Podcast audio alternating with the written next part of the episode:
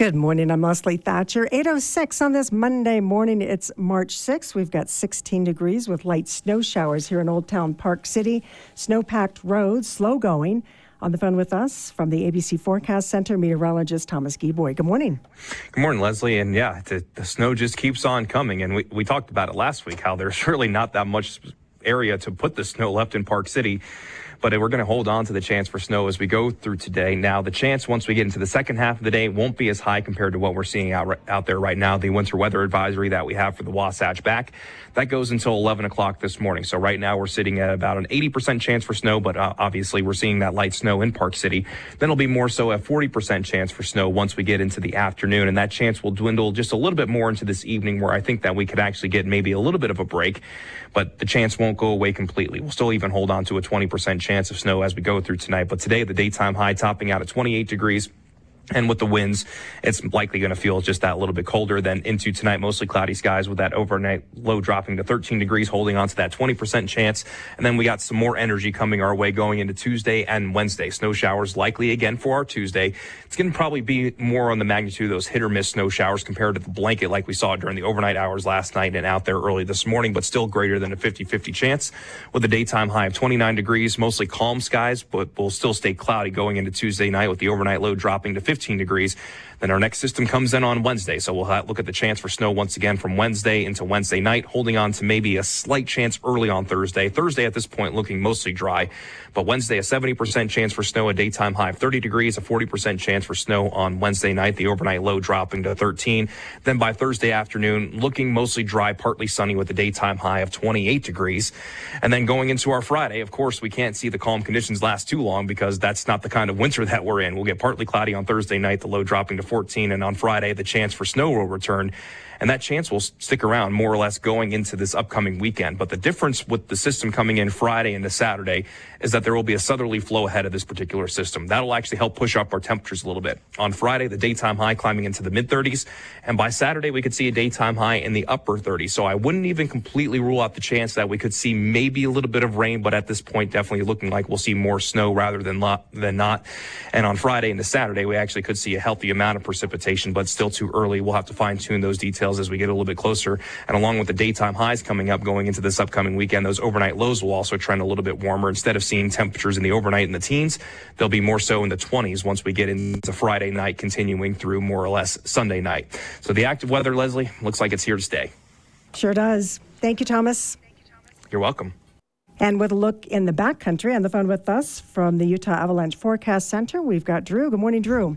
Hey, good morning, Leslie. It's just words um, words really sort of failed me here. It's this winter and it just keeps snowing. Um, you know, storm totals of two to three and a half feet.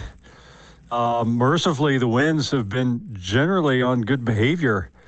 Um, the danger spiked to high yesterday morning um, with the heavy snowfall rates, a little bit of wind yesterday, uh, another almost a foot overnight in many areas. Um, but the danger remains considerable um, at the mid and upper elevations. It's just um, it's just too much snow. And I, if I were heading to the backcountry, I would um, I'd keep my slope angles low and just allow the new snow to gain strength and stabilize. Um, you know, there are numerous large and long running and destructive avalanches with control work in Little Cottonwood yesterday. And you know, the ski area has triggered many um, new snow avalanches, one to two feet deep.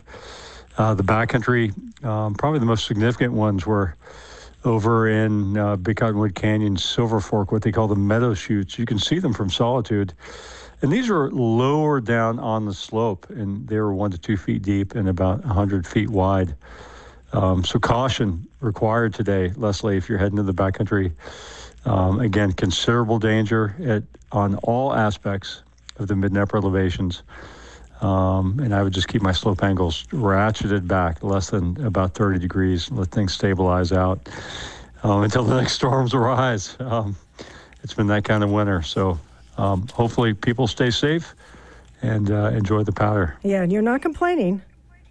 Oh, no. Oh, no. it's, it's a winter to remember, yeah. okay, Drew. Thanks so much. Thanks so much. And on the phone with an update from U.S. Ski and Snowboard, I've got the Director of Communications, Courtney Harkins. Good morning, Courtney.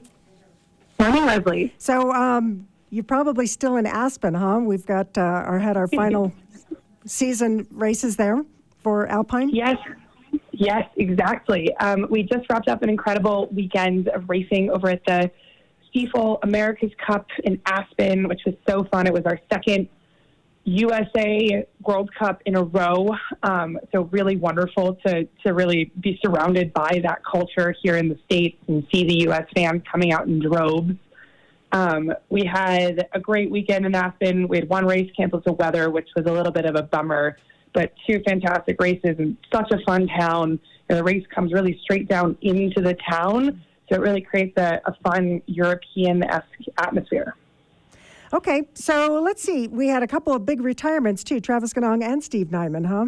That was it for yes, them. Yes, we did. Yeah, it was very cool. Um, you know, Steven Nyman obviously lives here in Park City. You know, grew up on the Park City ski and snowboard team. He uh, announced his retirement this week, saying that you know he was done at you know, 41 years old. He has a, you know two little kids now. And so it was really cool to be able to celebrate him in Aspen. He did a, a final send off run during Saturday's downhill race where he skied down after all of the rest of the racers and you know was in jeans and a, a denim vest and shook all the hands of the coaches that have been supporting him for you know 20 years on the World Cup and you know and then was able to celebrate with all of his teammates and family and friends in the finish. Um, and then we did you know something similar with Travis Ganong, who has been again on the team for I believe 17 years. Mm-hmm he uh, is going to retire after this season to spend more time actually, you know, skiing in the backcountry and, and on his mountain bike and things like that. He lives over um, in Tahoe, California, and uh, his last domestic race was in Aspen. So we're able to have his family and friends there and greet him with, you know, bouquets of flowers and celebrate. Has his teammates give him a really nice tribute as well. Um, and then he'll race at the World Cup Finals in Andorra in a couple of weeks, and then and then he'll be done as well. Okay, I want to quickly note uh, Mikaela Shiffrin. She is on track to break the World Cup uh, records of Alpine wins at 86. Can she do that this season? She can do that this season. She can do that this weekend. Um, she is currently sitting at 85 wins. So the record, as you said, is 86, set by Ingemar Stenmark uh, in 1989. Um, and I think there's a very good possibility of her doing it this weekend in Åre, Sweden, which is actually her first World Cup win venue in 2012. Oh. So she's got a couple of tech races this weekend, which is her specialty. So she should she should do well. And if not there, um, the next up is the uh, World Cup finals so for her to get to both 86 and then 87 to break it and officially own that record individually. All right, uh, real quick uh, cross country world championships just wrapping up in Slovenia, and we had a history made there with Jessie Diggins gold, huh? Oh, it was so amazing. Jessie Diggins won the first individual American gold medal um, on the world stage. Really incredible. She, you know, obviously won gold at the Olympics, but that was in a team event. So this was the first time an individual person has done it. Um, and she was so excited. She won it in the 10K, which is an incredibly hard event. It's an individual event. It's just you against the clock.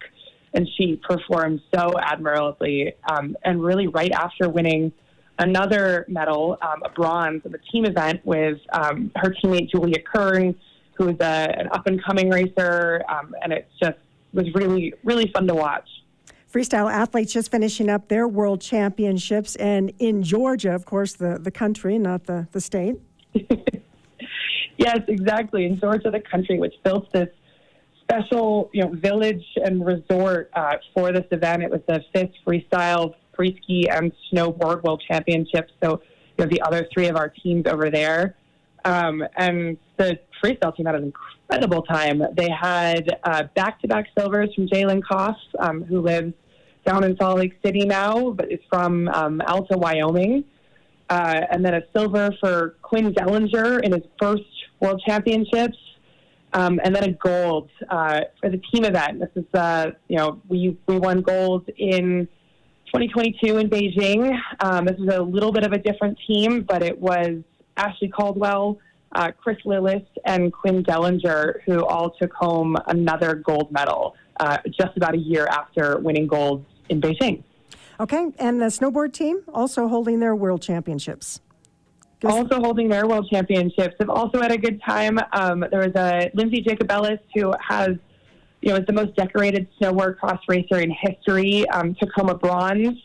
Kind of a lovely way to to cap off her really long career. Um, again, she won two golds in uh, in Beijing as well um, and a bronze for Chris Corning in slope style, which was really cool. And at the same time, we had Dew Tour going on. Um, so we, you know, literally the same weekend, the athletes somewhat had to decide on which one they would attend. So we had others over at Dew at Copper Mountain, um, which we had podiums from Taylor Gold, from Steamboat with a gold, and then young B. Kim, um, who took home a bronze, which was really exciting. She's a really new up and coming snowboarder and someone to really watch out for as one of the better snowboarders of this coming generation. Okay, and then finally wrapping it up with the the freeski team. Wrapping up with freeski, you know, similar, both world champs in Georgia and then Dew Tour. And actually, this was cool. David Wise um, and Alex Ferreira both competed first at Dew Tour, and then that night got on a plane and flew straight to Georgia, which is about a 30-hour trip, give or take. Um, and you know David Wise uh, took took second at Dew Tour in halfpipe, and then Alex Ferreira took bronze at World Championships, his first World Champs medal. Um, and then yesterday in Georgia to wrap up a you know long couple of weeks out in that area of the world.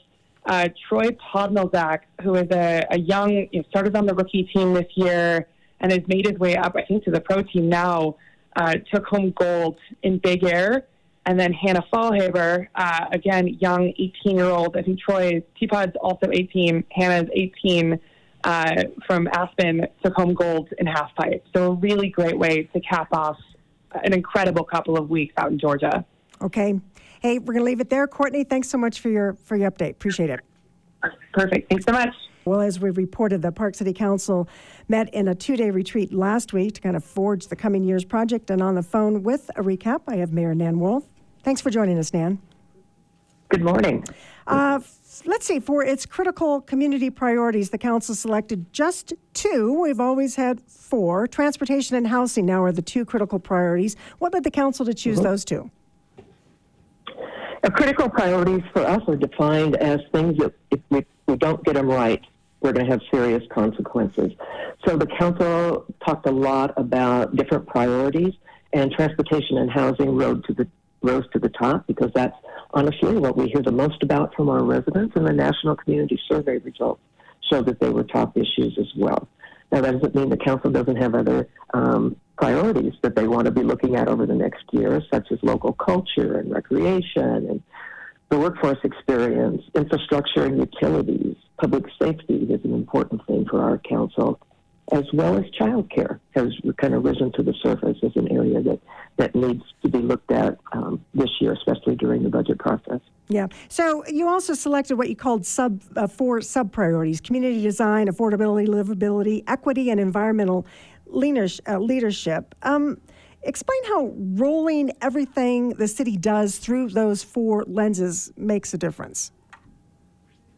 I think it makes a tremendous difference, and that's shown uh, at, over the last few years as decisions have been made. We've looked at things through an equity lens.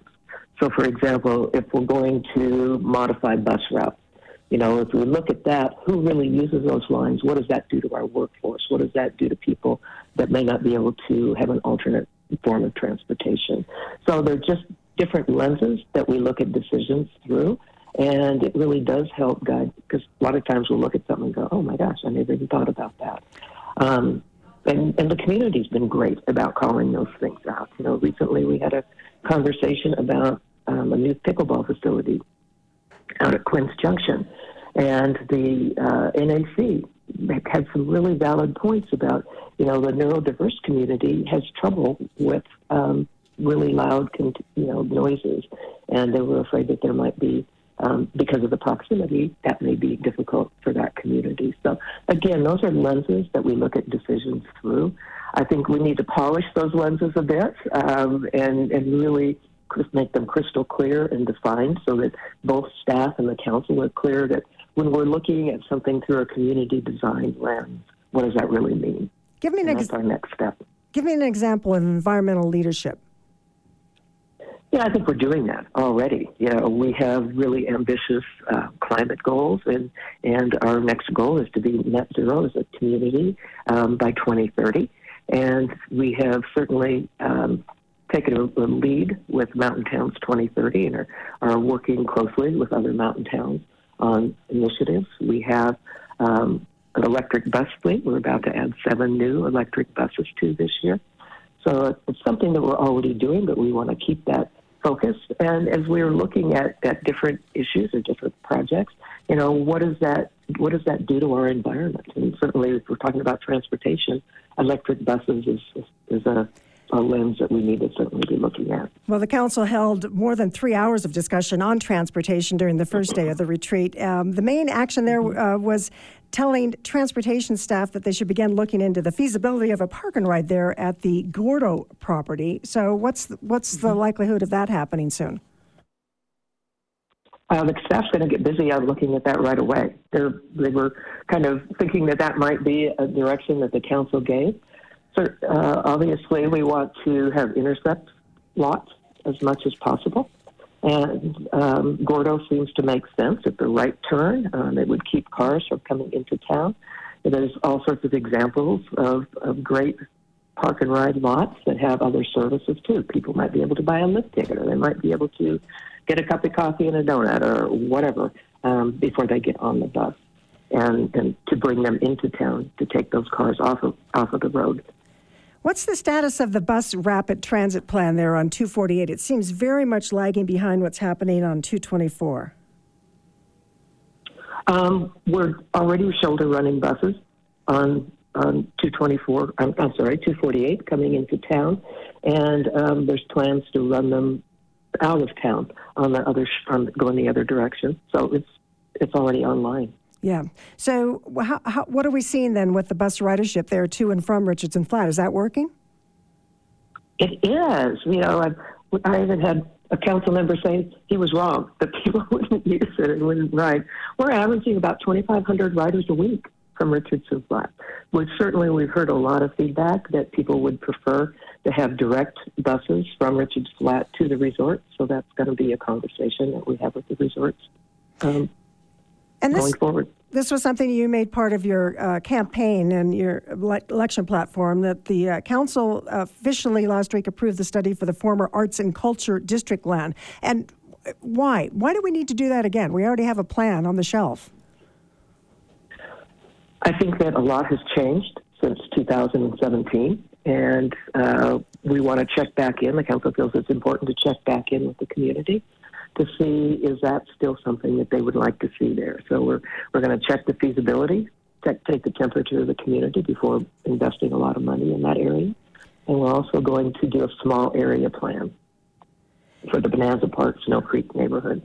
And I guess what's changed because the Kimball Arts Center has said that it wants to be there. Is Sundance still as committed as is the Kimball? Um, from what we understand, yes. You know, again, both organizations have brand new leadership and had to put their capital campaigns on on hold. So um, certainly they are at the table. They're they're going to be part of the feasibility study um, the, of the community group that works alongside the consultants that are conducting the study. Okay. I'm excited because we opened we opened applications uh, for community members to serve on um, com- community committees to work alongside the consultants, and uh, that it doesn't close and applications don't close until next Friday, and we already have over 50 people that have wanted to be involved. All right, but so nothing's changed with regard to Sundance and the Kimball. So what has changed? Because you say a lot's changed other than just the, the people making decisions.